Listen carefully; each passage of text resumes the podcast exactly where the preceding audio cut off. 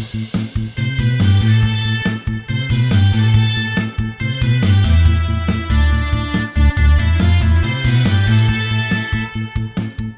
this is Rabbi Mentz. Welcome to the 13th episode of The Mensch, where every single week we discuss different things that may be happening in the news or in life and give you a positive way of thinking to make the right choice.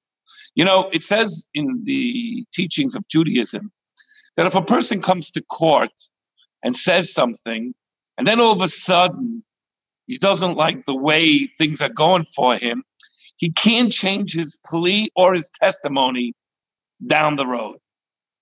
Case in point, today we're having, and, and, and, it bothers me, if I was a parent sitting in a car, listening to the way candidates or even news reporters are talking to the president, whether I like the president or I don't like the president, calling him a liar or calling him despicable first of all, we got to tone that down. But it seems like that our president was having an interview with Bob Woodward to make a book. And he gave him 18 hours. And in those 18 hours, he actually went and said that it's really a lot worse out there.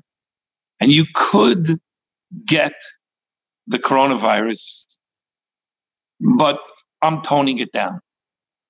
I got to tell you something. Everybody jumped all over the what? The president know that it was worse? And everybody's saying to him, he knew it, he knew it. He should have made everybody worried, a panic. We could have saved lives.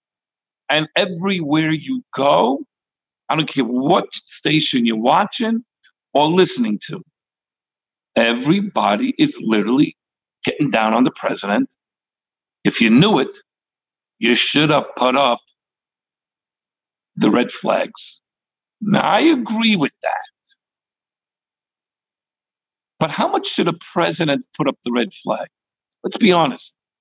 Should he go and say to everybody, everybody in America, there is a poison out there. Head for the hills. You're going to die. No, you walk out of your home. Is that what a president does? No leader in the world does that. Never happened and never will. Because part of the job of a leader is is to keep everybody calm through the worst of all crises. Even during World War II, out of England, the prime minister would go and speak and have his fireside chats to calm everybody down. He didn't make everybody, he told them about the urgency, but he never made them panic. In fact, Joe Biden in February. It's all over. You can look it up on YouTube. He went and said, no, no, no, no, it's no time to panic. In fact, when the president stopped planes from flying into America, he was complaining. Why is the president doing all of this? Nancy Pelosi went and said, I'm going to Chinatown. You can walk with me. But today, they're changing their testimony because they feel that it's easy to go and say, we always said we have to panic. We always said that this, we could have saved lives. And the president is a liar. He was always saying it's not so bad. And look how bad it really was when he really knew it was bad. The president, meaning President Obama, we had the SARS virus. We had other things. People are dying left and right. He never closed the economy and he never scared anybody about it. Do you remember when the uh, the mosquito was flying all over the place and everybody was getting scared with the uh, the uh, the Nile virus? And people who got bitten from it were paralyzed. Never once did he say, "Stop the plane from coming in from Africa." Stop the planes from coming for any connecting flight to anywhere where you can pick up the West Nile virus through a mosquito. We never shut the economy down. Yet people's lives were at risk. Why didn't they? This is not different. Not everybody's going to die from coronavirus, which, by the way, I know everybody was saying that you can't have the oxychloroquine. But my mother in law, she's in her 80s. She's in a living facility. She's very sick. She just came out of Cedar Sinai and she had coronavirus. We went to the doctor and said, Could you please give us oxychloroquine? And he said, We can't. But I have a knockoff of what oxychloroquine is. My grandmother, I mean, my mother in law, she went in, she went out. No pain. You see, people, when it comes to the time of election, they scream that the other guy is bad, but you can't change your testimony. You can't go and say that the president knew and he should have made a panic. When you yourself said in February, you, you can't change your testimony. So what's going on in the news today makes no difference if you're a Democrat or a Republican. It's not about whose side wins. You and I are losing out on the beauty of what America is. See, America was open ideas and exchanging ideas through debates. We may not, people are already voting. Today, there are people voting. We haven't had any debates. What's going on? But what bothers me now is a lack of respect for the man in office. It makes no difference if you voted for him or not. You don't call him despicable. You don't call him a liar. Whoever I ever voted for, whether I liked him or not, I would never call him a name. He's my president. And you really don't get angry at him when you yourself testified why are we going through such a panic in closing up all the flights? And Joe Biden, he did that. But you would never know it today if you listen to the news.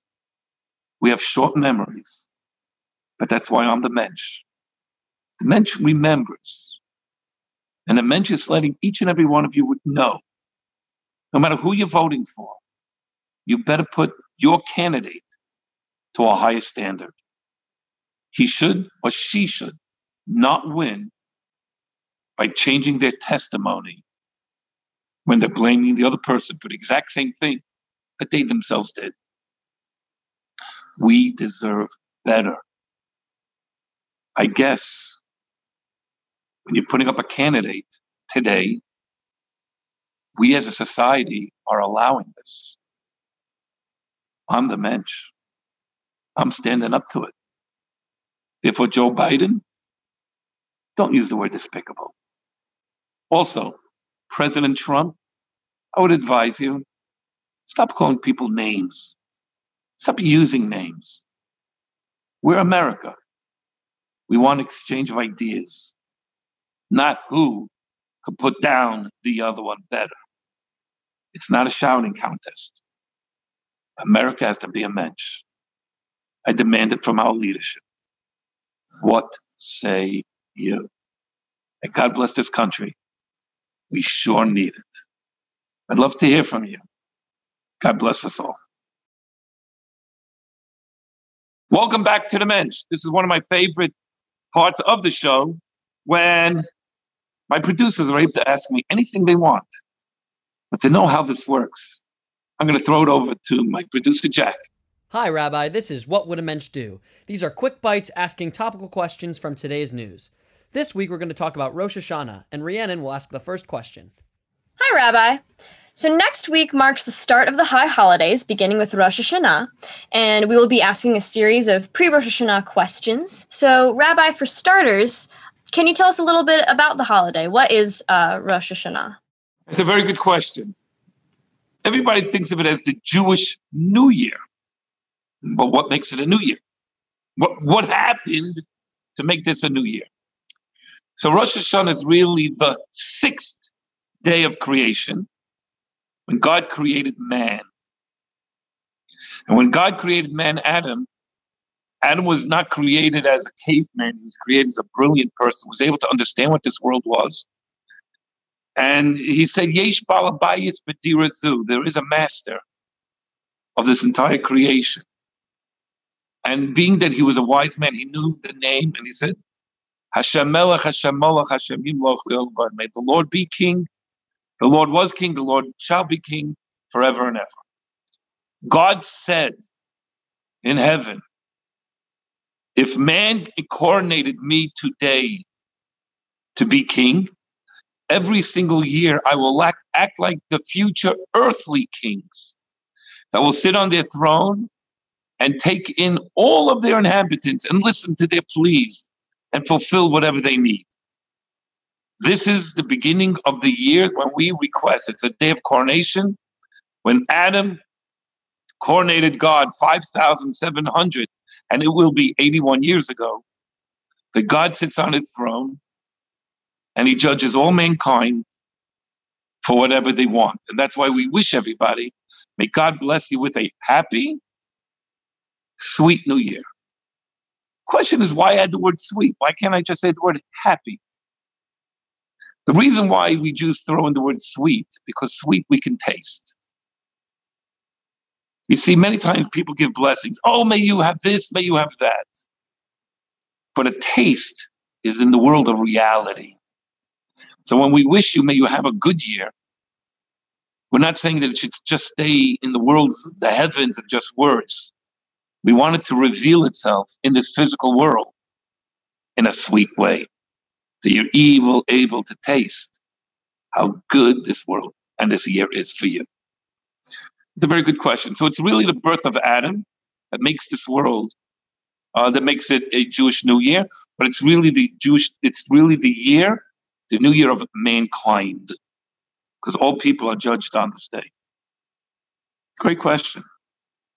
That's lovely what you said about the sweet new year. Is is that why is that why we eat apples and honey for the new year? You know, that, yes, very good. But why an apple? Why not something like biblical, like a pomegranate or a date or a fig? Why an apple? And then honey. Israel is it's is blessed with milk and honey, but the honey that it's talked about is dates filled with sweet honey and dripping from honey. Why aren't we using date honey? Why bee honey? And the answer is an apple, King Solomon compared the Jewish people to God as, as beautiful as the aroma of an apple. So we bring our beautiful aroma, which is an apple, and we dip it into bee's honey. You see, a bee has two things it stings, ouch, but it produces sweetness. See, each and every one of us know that when we come to God on Rosh Hashanah, we're not saying it's just going to be a sweet year, yay! We know it's going to be stung. There's going to be a sting somewhere. Who knew last year, Rosh Hashanah, God had Corona in mind? But we ask God, may we live through whatever the sting is, that we can come through with it in a sweet way. And that's why when we dip the apple into the honey, we actually go and say, may God bless us with a year that it should be good and sweet. Because we know the sting can hurt. But could we come out of it in a sweet way? And that's why we do the apple and honey. Great, great observation. Thanks, Rabbi. Is Rosh Hashanah just the Jewish New Year? How can non Jews relate? As I said before, we Jews have a biblical command that we have to live Rosh Hashanah, coronate God on Rosh Hashanah, blow the shofar on Rosh Hashanah, but we must pray for the world. You must understand, a Jewish person may be chosen by God to do the Jewish religion. We're also part of God's world, which is the whole world. So we pray for rain, not just for my house, but for everybody. You must understand if everybody has a blessing, it makes the world a better place. If only two or three people are blessed, then it creates jealousy. So we ask God to heal everyone. We ask God that there should be peace on earth. We ask God that there should be financial blessings for everybody, each to their need, not their wants, because people say, I want, I want, I want, I want. They'll never be happy. And we ask God, please take care of us, that we should live in peace, that our prosperity should be good, so we can have time and no stress to be able to study His Torah and practice His religion. And for the rest of the world, also to be at peace, so you can pursue how to make this world a better place.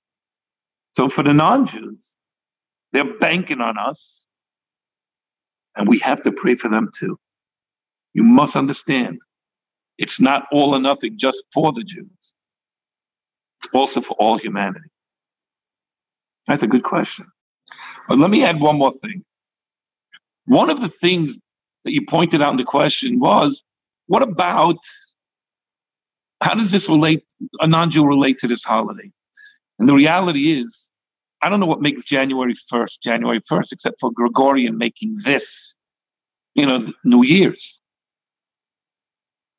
Every human being came out of Adam and Eve. They were not Jewish, but this is the birthday of man. So this is the birthday if you're from China, Mexico, Africa, Russia, Ireland, Australia, Israel, or Brooklyn, New York. This is our New Year. Humanity's New Year. So a non Jew can take stock on this day and ask themselves Have I been a good person in God's eyes in being the best that I could be to make his world a better place? Because every once in a while, we should take stock of our lives and ask, Am I worthy of his blessings to have another year of life? Am I doing a good job? No matter if you're Jewish or not, these are positive and beautiful things for them to contemplate. Which leads to, if it's New Year's, how come now we're not singing and dancing? Because the Jewish way of doing things is heavy meditation and contemplation how to make myself a better person. If you're not Jewish, join in. It really is a wonderful exercise. Thanks, Rabbi. Due to the coronavirus, do you think it's more important to celebrate and observe now more than ever? Every single year is always going to be now more than ever. Because as the world spins, each year becomes a lot more qualitative than it was the year before. So each year, yes, it is very important because we have to look at every year as a new year of growth from last year. And a lot of people think, ah, religion was for the good old days. But if you heard what I said before, God, we, I didn't say that we celebrate Rosh Hashanah. I said God wants us to live Rosh Hashanah. These, these are days that we have to live. In other words, take stock. It's now 2020. It's a whole different world from 2019. If you really think the way the world has changed from 2019 to today, you would think there's COVID. We have to hear more about the next person in their health, which most of us never even thought about in the past. You'd walk down the street and go, too, all right, whatever, maybe in color like this. Today, we care more about our fellow man. So there are so many more ways, qualitative, in 2020 than in 2019 to live Rosh Hashanah. In contemplating, how can I better be a better Jew, a better servant of God? So yeah, this year is, if anything, is more important than last year. But if you come to me next year and ask me the question, I'll say, Are you kidding me? Do you remember where we were in 2020? Whoa, what 2021 is all about. You understand what's going on? So, yeah, this year is very important for us to be able to go and celebrate this year more than any other year. Great question. And finally, Rabbi, what is your New Year's resolution? uh, to be honest, my New Year's resolution is I want to do more. I got a little frustrated in 2020. And what my frustration was is that everything became Zoom. The Zoom is a wonderful way to come to your home, but it's not as personal as when we're in a congregation. My New Year resolution is to find a way to become more personal. Or maybe instead of doing these big classes on Zoom, maybe do more one on one until everybody feels comfortable to come back to the services and come back to the classes in person. I really, really feel there's a disconnect with people in general. And we were created to be beings, to be connected with others. So the most important thing about a resolution is, is what is something deep inside me that will make me a better person? And I think the best way to bring the best out of me is if I start thinking how I can be better to all humanity. And I look at my congregation, I love it. They're very much in contact with me. But it's still in a distance. And I think I'm going to really work on how can I get even closer to people and reach people more in a personal way than ever before. Now, there's one more thing about a resolution. You ever notice people take a resolution? I'm going to eat less. I'm going to exercise. The problem is these are resolutions that people take that is for their body and for their looks. It's a little bit on the shallow side. I am looking on how do I improve myself between me and humanity. And it's those kind of resolutions that last a lot longer than a week or two or even a month. That's a great question, but I think you're the first one now that I'm sharing with everybody on the podcast. That is most probably going to be my my resolution because it really, really bothers me. It really, really bothers me that we have this distance. Even look at us. I'm in my place, Jack is in his place, and Rhiannon, you're in your place. And when we came up with this idea, it was like, why aren't we all together? We'll all eat dinner together. We'll all be together. But because of Corona, we have to be separated. But we're spending time with each other, and that makes the relationship still strong. How am I going to do that with my congregation? And how am I going to do that with everybody? That is my resolution. What ways can I get closer to everyone else? Welcome back to the final segment of The Mensch, where I always like telling over a story to give you an understanding how we all can be a better mensch. You know, there's a phenomenal story about a little boy who didn't know how to pray. And the reason why I'm telling you this story is because many of us, we go to services we're bored out of our minds. It's in Hebrew. I have no idea what's going on. I'd rather be in a dentist having root canal than to sit for another half hour on one of these high holiday services. And even when they talk it in English, I have no clue what they're talking about. So I got to be honest. Why should I ever show up to a service? Let me tell you about this story. There's once this young boy, he was a farmer's boy, and the father goes, and the, the boy got beaten up by one of his, you know, farmer neighbor kids. And they call him, ah, you're a Jew, you dirty Jew, whatever. What happened was kid goes over and says, Dad, they beat me up because I'm Jewish. What does it mean to be Jewish? So the father says, You know, we live far away from the Jewish community. It's time for me to introduce you to the Jewish people. Come into the Jewish community, a place called Mezebush. This is a story of the early 1700s in White Russia, Lithuania area. And he comes into a city called Mezebush. And he sees everybody running, running all over the place. And father and the son is just watching what's happening. When all of a sudden, the kid goes and says, Dad, where's everybody running? He said, I don't know. So I stopped the guy and said, Where you going? He says, In five minutes. It's Kol Nidre. We're going to services. All right. So he says, We're going to. And he walked into the synagogue of a great rabbi called the Baal Shem Tov, who just happened to be the founder of the Hasidic movement.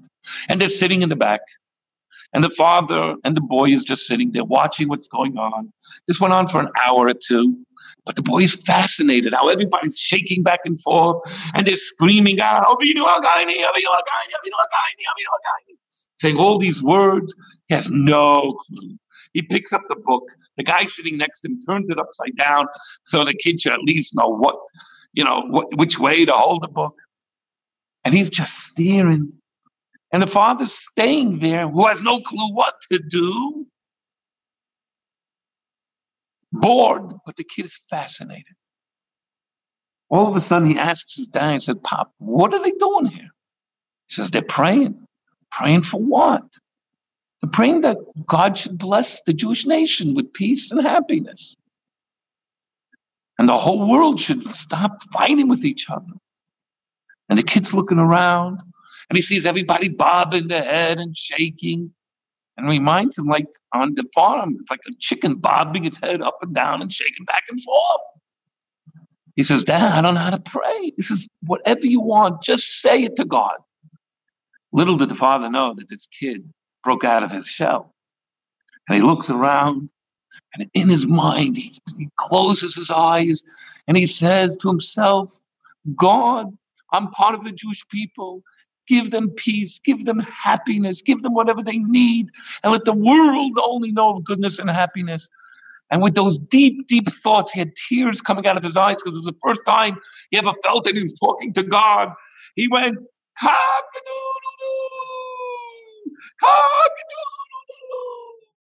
And the Baal smiles. He leans over to the boy and gives him a kiss on the forehead.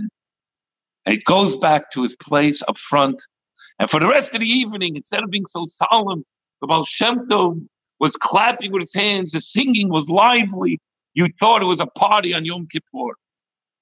When, when the service was over, the father and the boy left. And the students went over to the Baal Shem Tov and asked, Rebbe, what was that all about? And the Baal Shem Tov said, I was praying hard and I, and I was able to see in heaven that this year was not going to be a good year. And I tried gathering everybody's prayers from our congregation to give them as a gift to God. But it wasn't destroying the decree. And out of nowhere came the purest prayer that I ever heard. And it smashed the gates and went straight to the place of the decree and broke the decree. And when I opened my eyes, I noticed that that prayer came from that little boy. Don't you think I would walk over to him and thank him? So all the great rabbis and the students said, Rebbe, Rebbe, he doesn't know how to pray.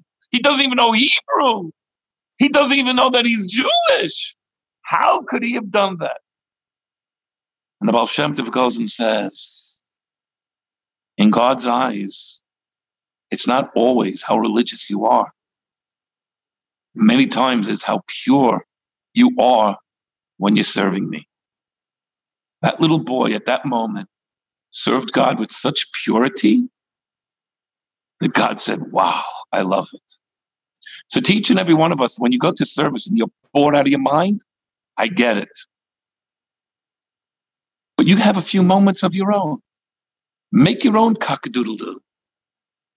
Talk to God because you are precious and you're one of God's children and He wants to hear from you. You too can nullify a negative decree. You don't only have to rely on the rabbi. In fact, the mensch is relying on you. May each and every one of you have no fear. Go to a place where you can go and have services. Hear the shofar. And may God listen to all of your prayers and your requests, because we all definitely need your pure hearts and your pure souls to speak to God on Rosh Hashanah. In the meantime, remember, each week, a lot of things come up. You got to make the right choice because you have to be a mensch. God bless you. And when Shabbos comes, have a good Shabbos.